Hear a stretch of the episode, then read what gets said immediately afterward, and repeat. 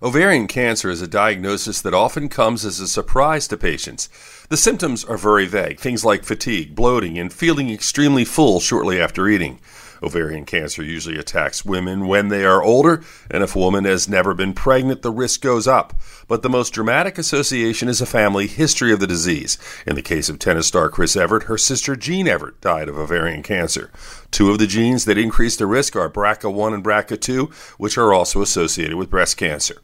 If you have a close relative, like a mother, aunt, or a sister with breast or ovarian cancer, you can be tested to see if you're at risk as well.